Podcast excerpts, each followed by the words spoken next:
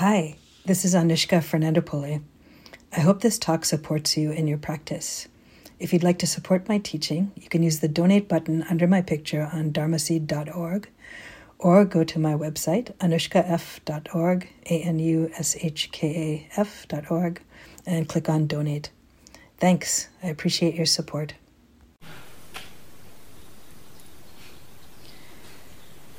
So, we want to talk a little bit in this last session about the transition back to your non retreat life and uh, yeah, continuing to uh, reflect on this theme of refuge in the modern world. So, we've had the blessing of uh, conditions here that are very conducive to our practice, to being present, to cultivating mindfulness to the collectedness of mind and heart. And likely, as you go back to your regular life, perhaps even as you step into your uh, vehicle, the conditions will change. So, oftentimes, the first thing that starts to um, happen, it already may be happening, is that it seems like thoughts are faster and more plentiful and more solid.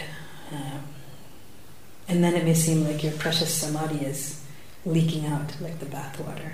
Uh, notice if there's a clinging to that and uh, feel the suffering of that. and recognize, if you can, that uh, conditions have changed. So it still is possible to practice, uh, even if the sense of uh, crystalline clarity is less, or if the sense of samadhi is less. Or for some, maybe as you go back to your regular life, things will seem more peaceful. Maybe the mind was more stirred up, apparently, here.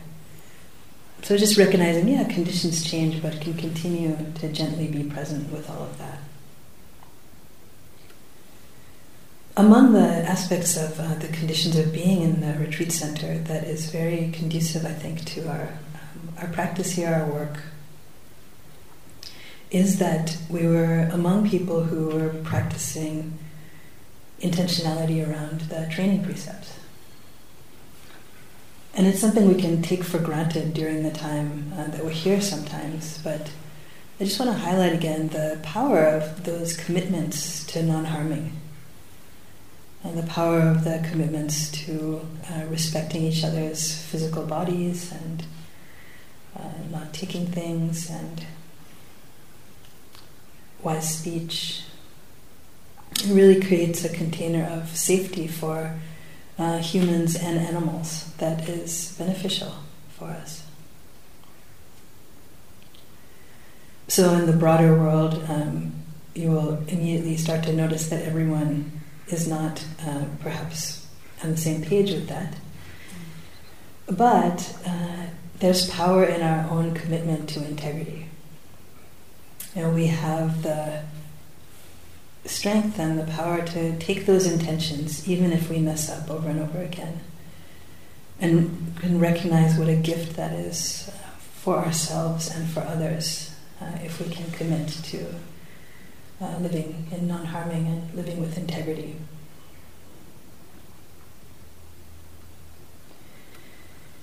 In this field of relative safety and calm, then, oftentimes people become much more sensitive than they might be aware of. So it could be more emotionally sensitive, like you might find that you will cry more easily or be touched more easily by things. And in case you worry, like, oh no, have I been rewired in some way that will make me not functional in my job or uh, in the city or something like that? Uh, just be with it as it is and you know, honor that sensitivity that's there. And probably it will shift and change also as you return to the busyness of your life. But you can consider it a blessing if, for a moment, when you hand a toll to the toll taker, you're touched by your connection, or uh, you get a sandwich and you feel the blessing of the generosity all the elements of earth that are coming together. But if you find yourself back in your regular life and um, seeming more emotional or sensitive than usual, that's normal. And for those of you who are uh, first time on retreat, it can be good to take it gently as you go back.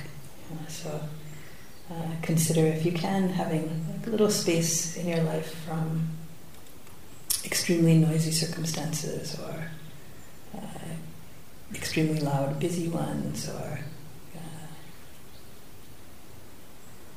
or if you do go in, kind of try to titrate yourself a little bit. Give yourself some uh, moments of silence in between or space alone. If nothing else, if you have to dive right back into work or family occasions or something, there's always the sacred chamber of the bathroom. will usually people will usually accord you at least a few minutes of solitude in there, whatever it is that you are up to, before they come knocking and demanding things. So, take refuge there.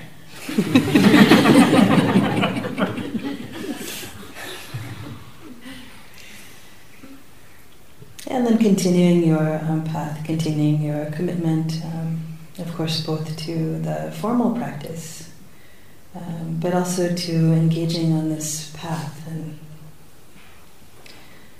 as I mentioned in one of the settings, it's a, a really an eightfold path. You know, it's a path that has many different dimensions. This tuning into our speech and actions, and when you go back to the regular world, you have a lot of opportunity to attend to speech and the impact that we have uh, as we talk to each other.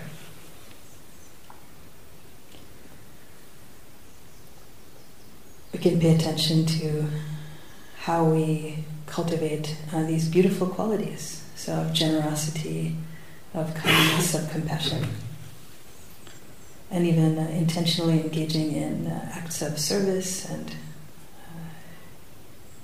uh, looking for ways to help each other out, our fellow humans.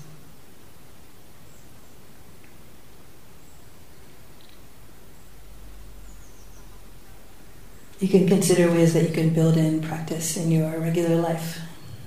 And for me, I find it inspiring the practice of uh, those who are uh, devout Muslims who pray five times a day, who uh, orient towards Mecca and then roll out a prayer mat and then get down on their knees and pray. So, what would that look like if five times a day you remembered what was most important to you? If you recalibrated, reoriented, if you took refuge in that which is true. So you can find some uh, moments in your day, and they can be particular to your situation, where you can build in some small or large practice of remembering. So there could be a place that you walk habitually to the tube or in a hallway or to your car. And you can decide on that pathway it's going to be your walking path. Not in a slow, uh, lifting, moving, placing way necessarily, although you could do that at home or in your garden. Uh, but just during that pathway, I'm going to be present in the body. So, a commitment to remembering the body connecting to the body and being with the body in motion. It could be that there's a meal time or tea break in which you decide to mindfully drink the tea or uh, eat the first few bites of your snack with as much presence as possible. You could decide to practice uh, metta, goodwill, to people when you're stuck in traffic or when you're riding the bus, to all the fellow inhabitants around you. And look for opportunities when your mind could be employed in some beneficial way, when otherwise it's uh, swinging from branch to branch, uh, up to all sorts of different things. And you could even remember at the end of the day when you lie down all the people you've encountered and uh, hold them in your heart, uh, wishing them well.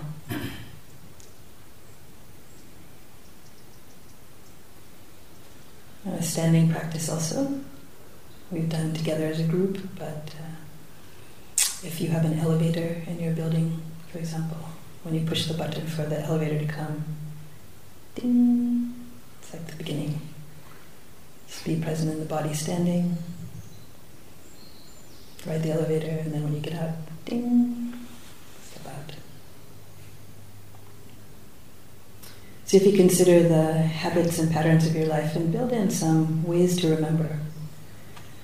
A daily sitting practice is, of course, very helpful, but beyond that, uh, some punctuations to help uh, remind us. Uh, moments when you can take refuge again can be very helpful. So, some aspects of the modern world also, in terms of uh, consumption of uh, media or use of electronics, it also helps to tune into that and check out what's the impact of the way in which I'm engaging in this field. so, is there a way in which uh, I can play with this a little bit? Uh, consider how often or how much I want to be with the news or check my email or phone. And what's the impact on my sense of uh, presence with those around me, uh, connection? What are ways I can make this a tool for understanding, development of wisdom and mindfulness, and not have to be uh, its servant as it buzzes and dings away?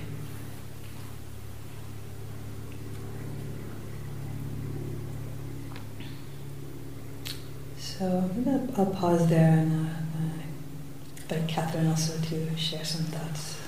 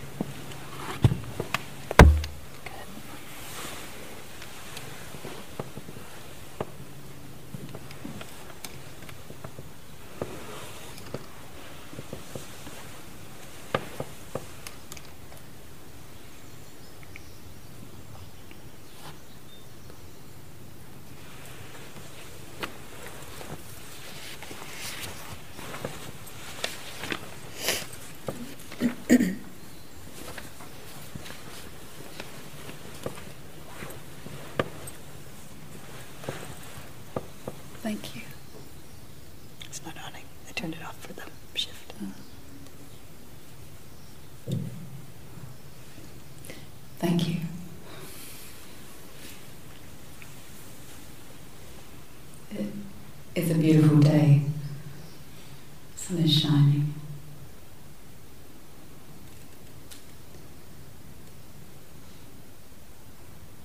First thing I want to say is, um, however it went this morning with the being with each other at breakfast, whether you feel hungover or you ran to the other side of Ogwell, um, or you loved it, didn't want to get silent again. Let all that just be known as it is. Um, one teacher says that awakening is to be without anxiety about imperfection.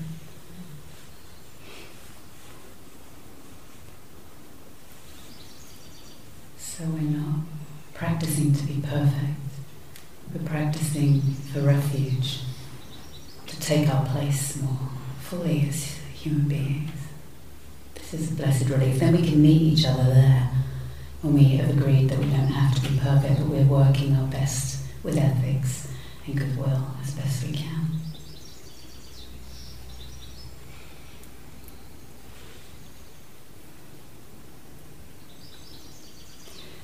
You know, sometimes I would hear these closing talks at the end, and it would often be about how do I integrate my practice into my daily life.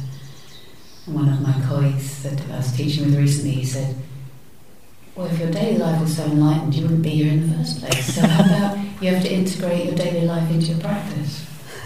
And he's not insulting us particularly, but more rather than trying to squeeze this new thing I'm doing or this practice into the structures I have, sometimes things have to change a little bit if to actually stand behind what we value and what we want to cultivate.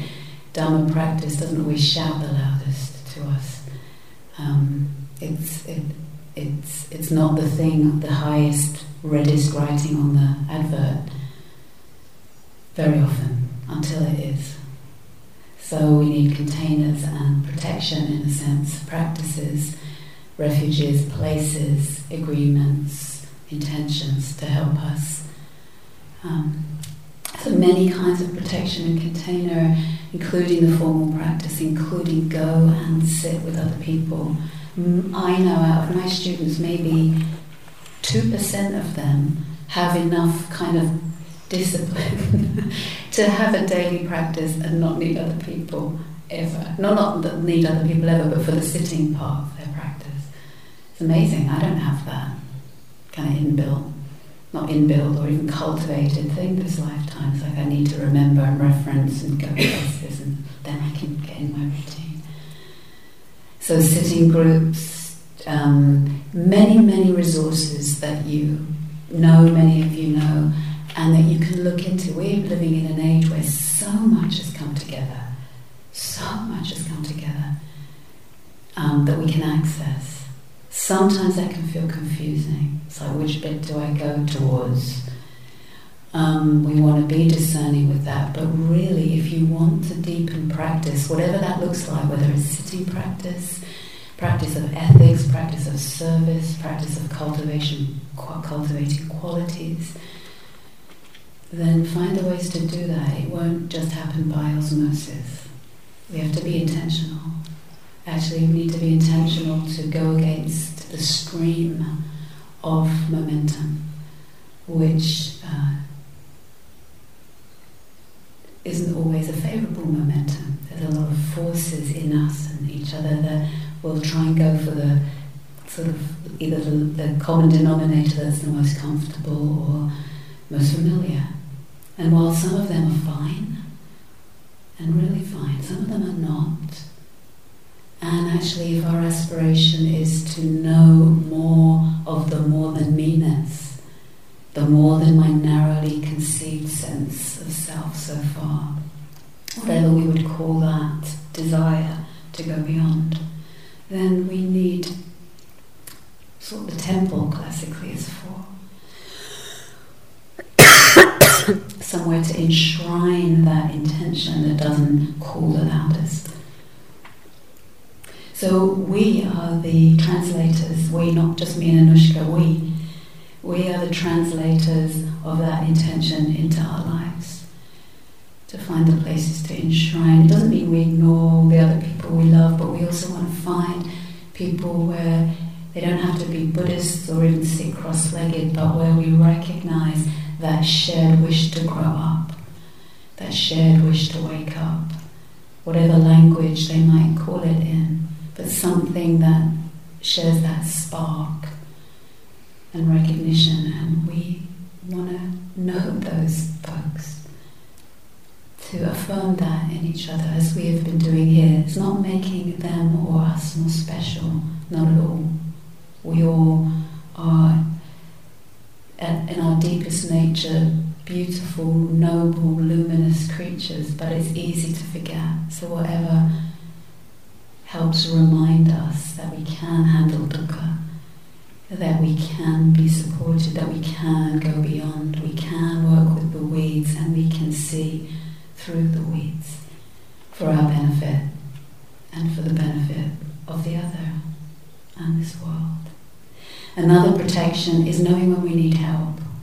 Actually, some things we can do on our cushion, and sometimes we need to ask our expert help with things, whether that's support with addictions or particular crises or health issues and mental health issues, particular circumstances we're in. That humility of the human condition to know when to ask for help. but also to know when we are also the noble friend. Noble friendship, one of the uh, what the Buddha speaks about. I'll give you some of his criteria. I like them very much. Um, what is a noble friend? Kalyanamitta is what it's called in the tradition. A noble friend is people who inspire you. with respect. People who inspire you with respect. Who instill love in you.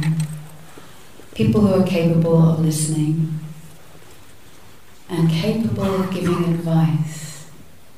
But as my colleague said, notice the order. right? People who inspire you with respect, inspire you with love, are capable of listening, capable of offering advice. It doesn't start there. Uh, by the way, so this is a good one for going home. All those insights you've had about your loved ones that you think would really help them out they understood about themselves, don't tell them tonight. Wait till they gaze upon you with eyes of respect and uh, refuge, and then they say, "Please humbly tell me any of my blind spots." and you say, "Are you sure you want to hear?" people were willing to go into deep waters, both the deep waters of the weeds and the deep waters of not the weeds. People who look out for you that you don't waste or squander your resources of this life, your energy, your aspiration, your money. That there's a caring, protective attitude that your life isn't just about getting comfortable or achieving even the things that you think you're supposed to achieve but something that leads onward towards more wisdom and compassion. As one poet says, if we're thinking there, sitting there thinking, who's going to be my noble friends? I need some. Where will I find them? Then consider to whom you can be a noble friend. And the poet says, if drinking is bitter to you, turn yourself into wine. If drinking is bitter to you, turn yourself into wine. So friendship isn't just partisanship or agreement with our views.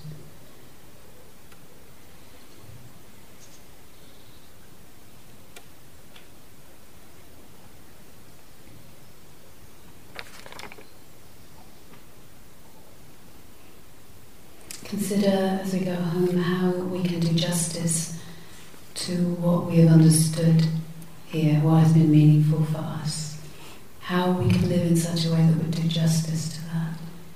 Not that we have to be perfectly able to um, live that, but if we forget what is really close to our heart, then close to our deepest nature, I could say, then we will feel bereft. We will not always feel, in terms of mood, mind state, feeling, clarity, we will not always feel in the same relationship to those understandings. But the feeling is impermanent.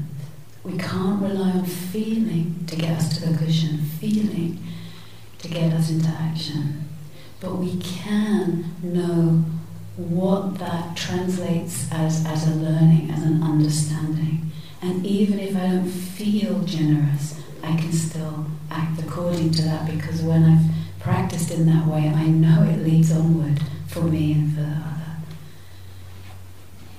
I know that if I practice um, lying on the earth, for example, it's not something I did growing up. I grew up in the city and um, wasn't my thing, but I know now if I take time to lay and put my body down, whether it's outside or I dream into it through the second floor, I know that even though I might not feel like that, everything in my anti gravitational pull is pulling up into my head saying, no, What's next? Hurry up, how are we going to sort this out? that something in me invests there because I know, even if I don't feel like it. So not making feeling the arbiter of our intention. That intention we can rely on, we can come back to. And the Buddha's, um, the Buddha recommended that we consider wise intention. Not that we have to become perfectly wise, but he says, steer yourself as much as you can to that compass pointing towards attention intention for generosity, for um, um, classically worded as the, intention toward letting go. But if you think about it, how better to practice letting go than to be generous? A really nice way of thinking about it. I heard from a colleague, an American teacher, it's like, yeah, you can't always know how to let go, can you? Sometimes you think, oh, should let go, let go. But we can actively be generous, for example. And it's part of the same movement, the other side of the door, if you like. The intention toward letting go, the intention toward non hatred, and the intention toward non cruelty. Put in the affirmative Non hatred is the intention to kindness. Non cruelty, the intention to compassion. Steer myself, remember those. I line myself up on a good day, coming off retreat, when the, the brambles are a little clearer, the mind is a bit closer to myself. And I might have my own personal little versions of how I might say those things to myself, but I line up and I veer off, and then I can come back. I know what my intention is. I can't always come back to feeling, that will change. But I can come back to my deepest intention that my mind can remind me of, even when I say, oh no, I don't want to be generous today. I have a practice when I go to I go to Wales twice a year, and there's a toll, six pound forty or something, to pay for your car across the bridge to Wales. And I have a practice I took on about 15 years ago that I would pay for the guy person behind me, just as one of those random pizza type of things. And um, not that the guy behind me actually might have a posher car than me, so it's, it's like regardless, I'll just, just do it anyhow. And sometimes I get to that till I was like, oh, I've done it 15 years enough already. but I have an agreement with myself. Well, yes, I like BMWs. it's like, no, no, just follow through. It's a good intention. It's harmless. It mostly leads onward and it kind of breaks me out of that little like. kind of that, that, and I, I really recommend it. You know, many of you probably have other such things, but I don't wait for the feeling. Because if I waited for the feeling, I might be waiting a while. it's coming. It's coming. It comes in time also It comes in time. Somebody asked about um, continuing in terms of studying and practicing in certain kinds of ways. Um, I can offer a few thoughts and suggestions, and other people in this room might be willing also to say a few things when you gather later in the in the library. But in this loose knit sister centres of the lay insight meditation tradition of which Moshe is part, some centres in the States here in Berg, um, Israel, not centres but you know groups of people who are kind of practicing in the same way, other places, uh, towns and cities and mostly in, mostly in Europe and America but not exclusively. Um, look up the resources. They don't. They're not all centralised in one place. Some of them used to be in Inquiring Mind. What happened to Inquiring Mind?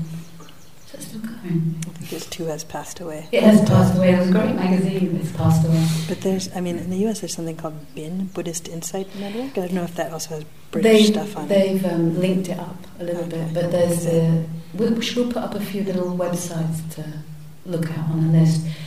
Here, I'll put some up. Here in the UK, um, in this lineage, you can come practice here. There are sitting groups dotted around the country, and Israel, if there, um, Europe, if there isn't one in your place, make one happen, even if it's only one other person who sits on the floor with you or in a chair. Um, listen to a Dharma talk together. People really make things happen. You know, little groups have come together and they decide to listen to a whole retreat um, that's available on Dharma Seed that you can listen to, practice together, study together. Be creative. We are the translators of this trans- tradition into the West.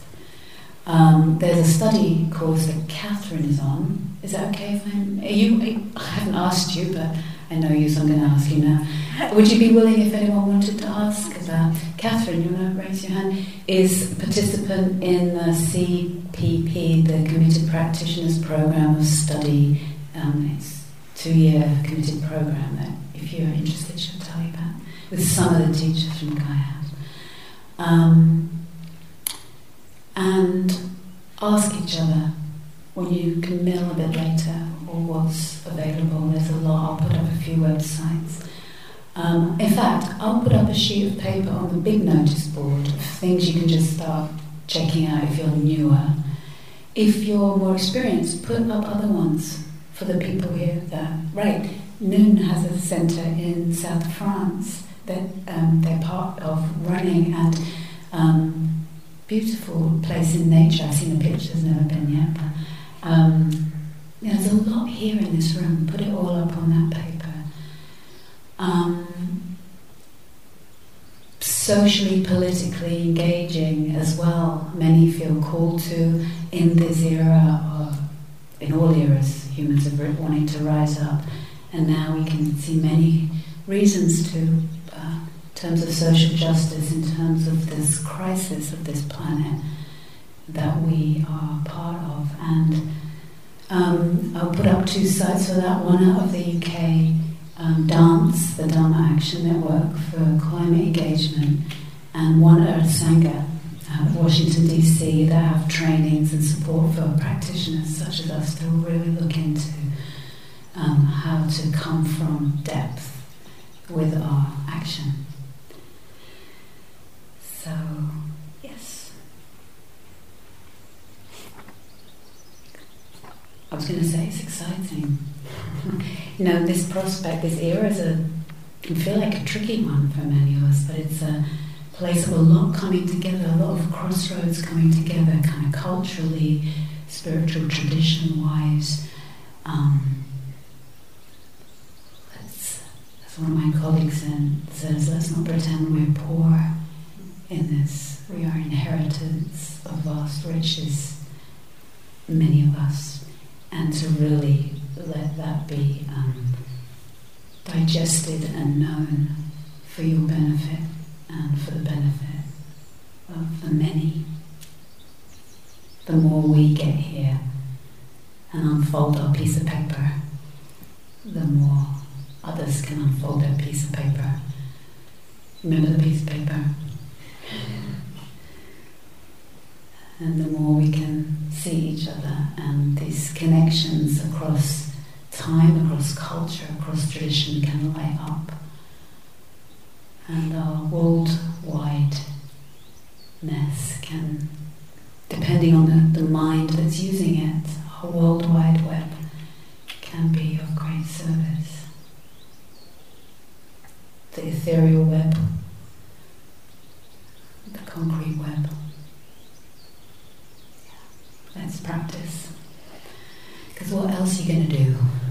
Yes, we live, of course, but our practice isn't other than that. What else will you do with this lifetime apart from wake up? You got a better idea. That's now.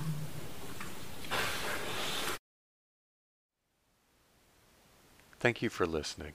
To learn how you can support the teachers and Dharma Seed, please visit dharmaseed.org slash donate.